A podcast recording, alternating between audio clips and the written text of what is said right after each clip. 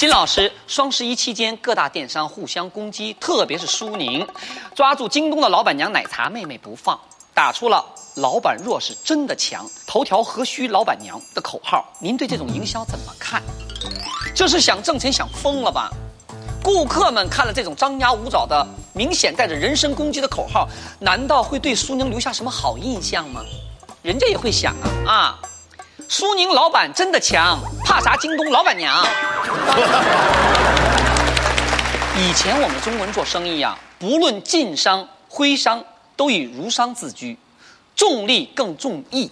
现在我们没有徽商，没有晋商了，只有电商，整天在那儿打嘴仗，互相吵来骂去的，格局太小了吧？